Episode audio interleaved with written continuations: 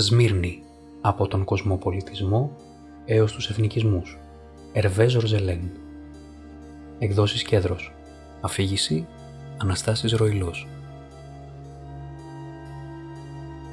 Ο κεμαλισμός και η οργάνωση της ιστορίας. Η ανεξάρτητη ιστοριογραφική εργασία είναι δύσκολο στην Τουρκία να αντιταχθεί στη συμπεριφορά της άρνησης. Στα σχολεία μάλιστα του Ισμύρ μαθαίνουν ακόμα και σήμερα ότι η φωτιά είναι έργο των Ελλήνων και των Αρμενίων. Πρόκειται για μια θέση που οργανώθηκε πολύ νωρίς και στις υψηλότερες βαθμίδες του νέου καθεστώτος.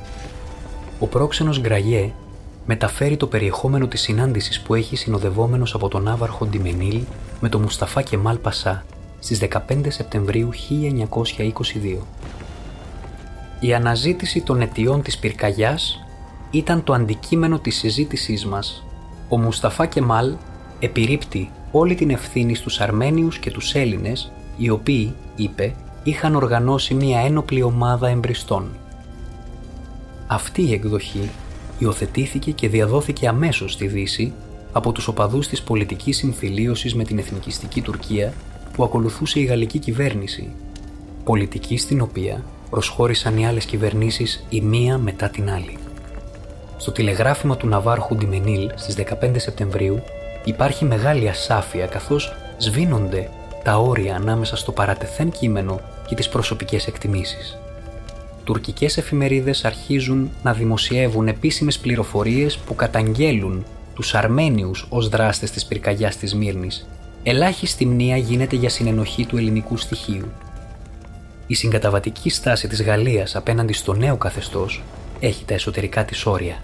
Γίνονται συνεχώς αναφορές στις αποδείξεις που οι νέες αρχές διαθέτουν για την ενοχή Ελλήνων ή Αρμενίων εμπριστών, χωρίς ποτέ να αναφέρεται κάτι άλλο εκτός από την ύπαρξη αυτών των αποδείξεων. Ανακατεύουν αποσπάσματα από επιβεβαιωμένες διηγήσεις για να καταστήσουν αληθοφανές το σύνολο μιας αναφοράς παρουσιάζοντας ως ανακάλυψη ότι η πυρκαγιά οφείλεται στον εμπρισμό.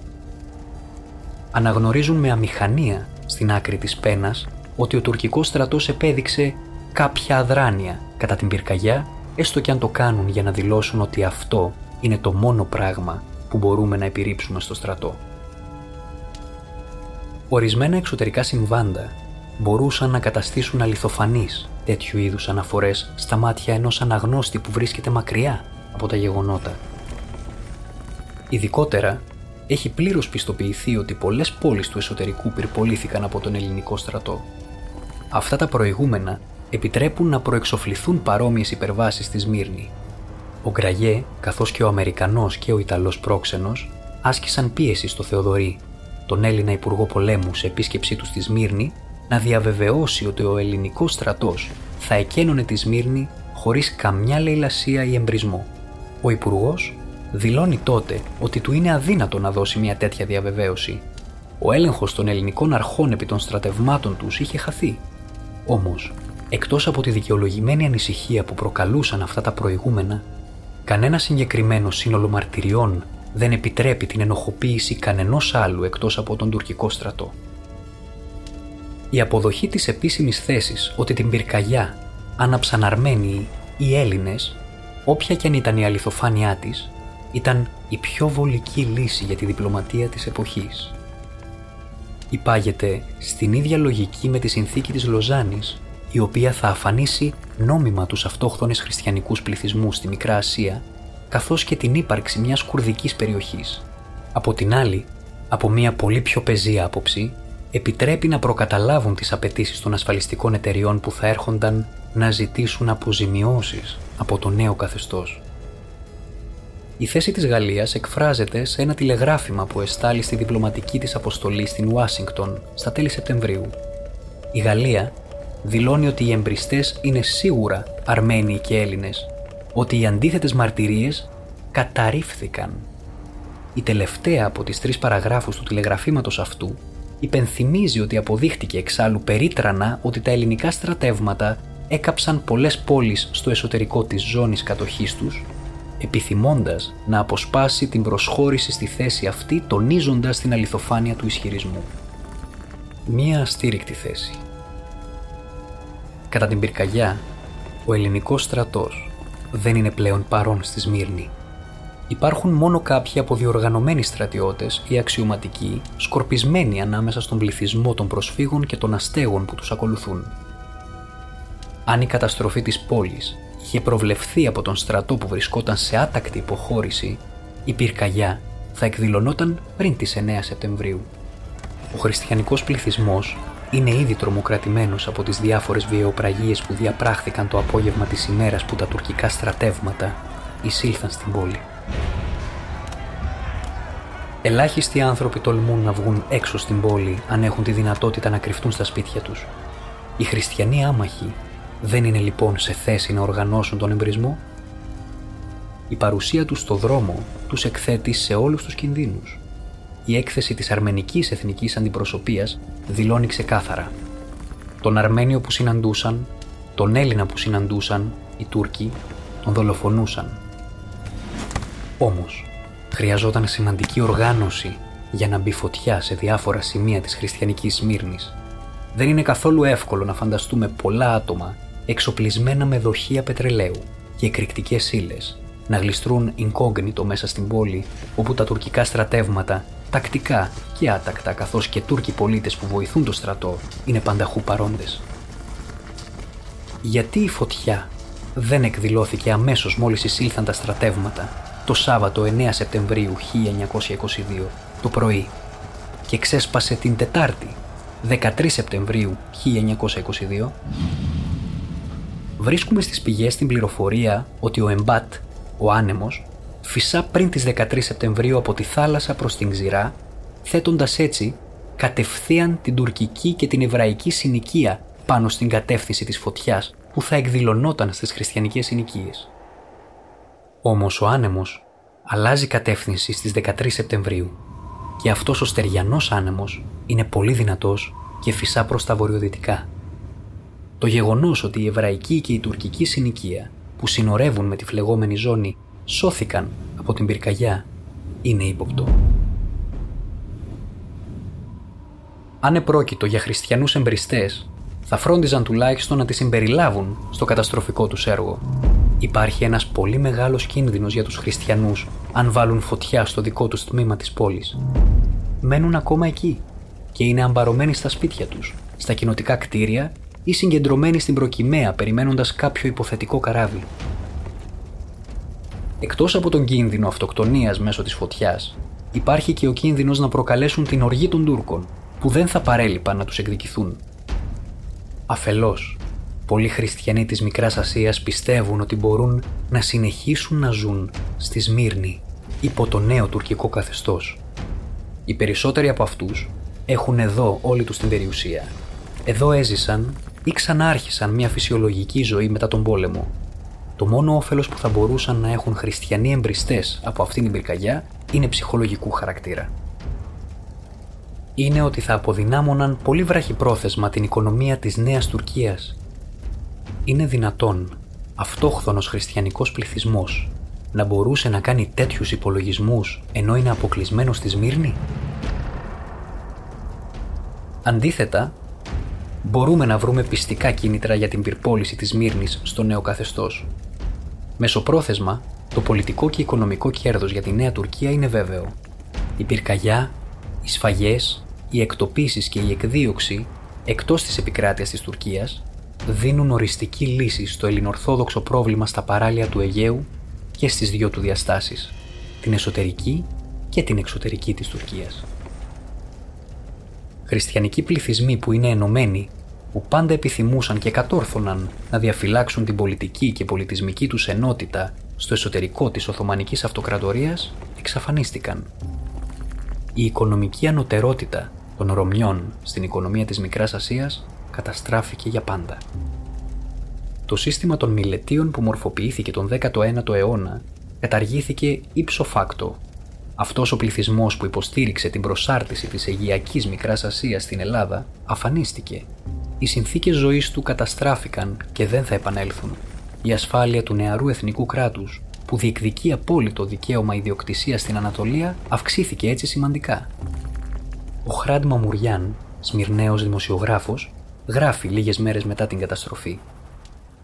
Το χριστιανικό στοιχείο πρέπει να απομακρυνθεί για πάντα από την τουρκική γη και σε αυτό ακριβώς οδηγούν οι λαιλασίες, οι σφαγές και οτιδήποτε άλλο δυνατό μέσο, δηλαδή στο να απομακρύνουν τους χριστιανούς και να τους εξολοθρεύσουν κατά το δυνατόν. Ο αφανισμός της χριστιανικής παρουσίας στη Σμύρνη Η βία ενάντια στους χριστιανούς θα γενικευτεί. Αυτή η εξέλιξη παίρνει αυθόρμητες και αρχαϊκές μορφές όπως η δεχθής λαιλασία, αλλά έχει και ένα σχεδιασμένο και συστηματικό χαρακτήρα.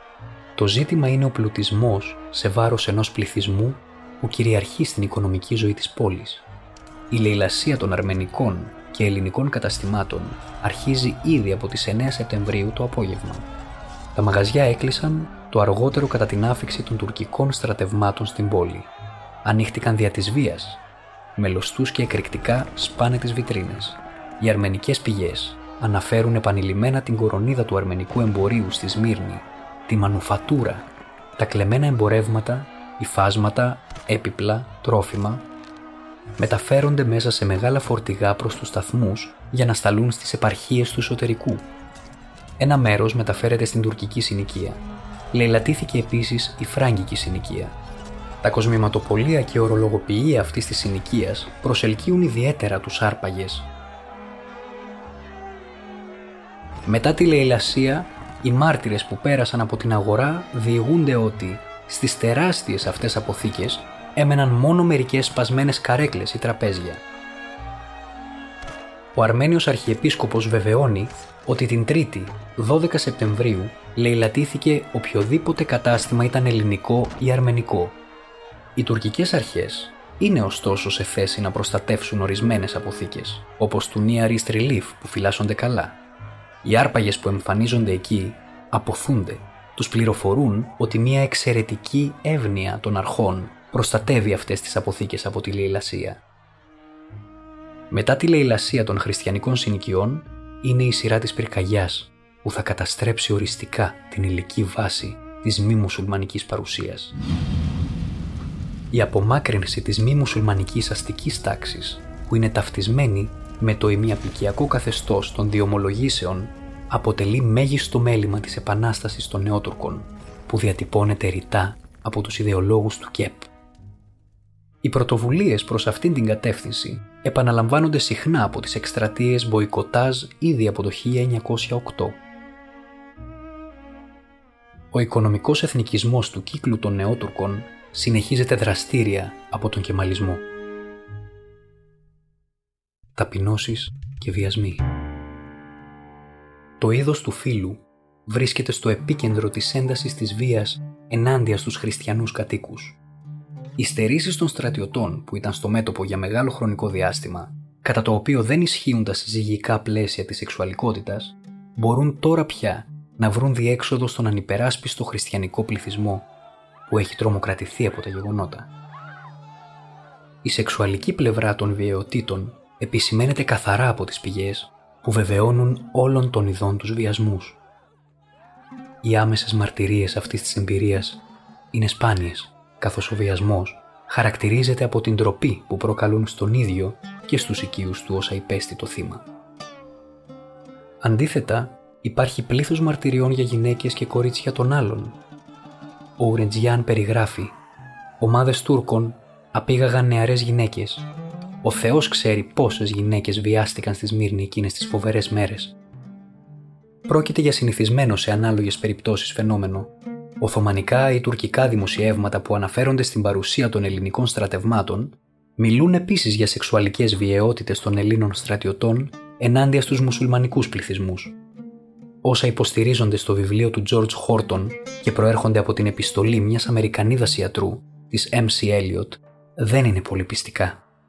Κατά τα τέσσερα χρόνια που υπηρέτησα στην Τουρκία, εντυπωσιάστηκα από το γεγονός ότι δεν είδα ποτέ μουσουλμάνα θύμα βιασμού σε ποιο βαθμό μια γυναίκα που έχει υποστεί βιασμό στις περιοχές των στρατιωτικών επιχειρήσεων μπορεί να πάει να συμβουλευτεί μία γιατρό, που επιπλέον είναι Αμερικανίδα;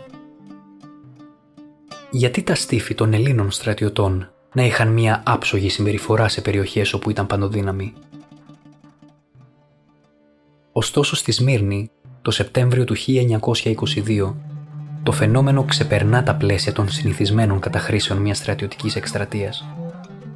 Η σεξουαλική βία αποτελεί αναπόσπαστο τμήμα του πολέμου ενάντια στον άμαχο πληθυσμό του εχθρού στο σύνολό του.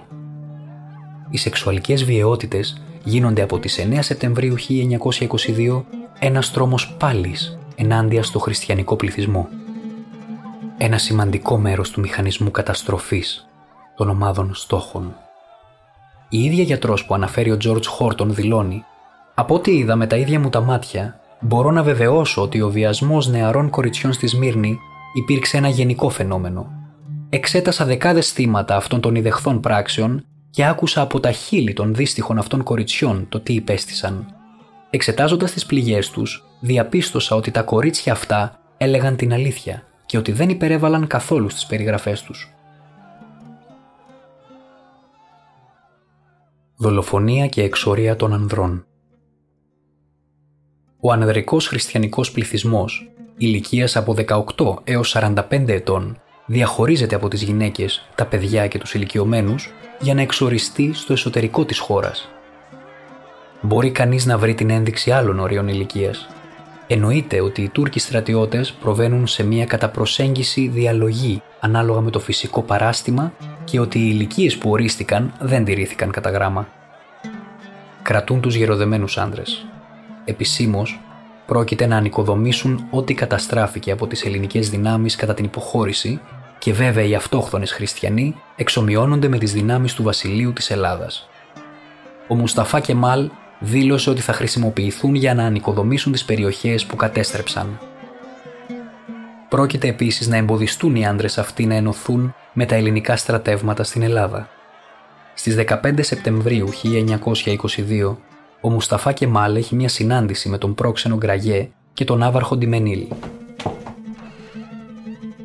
Ο Γάλλος πρόξενος μεταφέρει «Ο Μουσταφά Κεμάλ Πασάς διέταξε την υποχρεωτική στρατολόγηση των Ελληνορθόδοξων 16 έως 45 ετών ώστε να τους εμποδίσουν να επιστρέψουν στο στρατό, στο ελληνικό έδαφος ή στη Θράκη.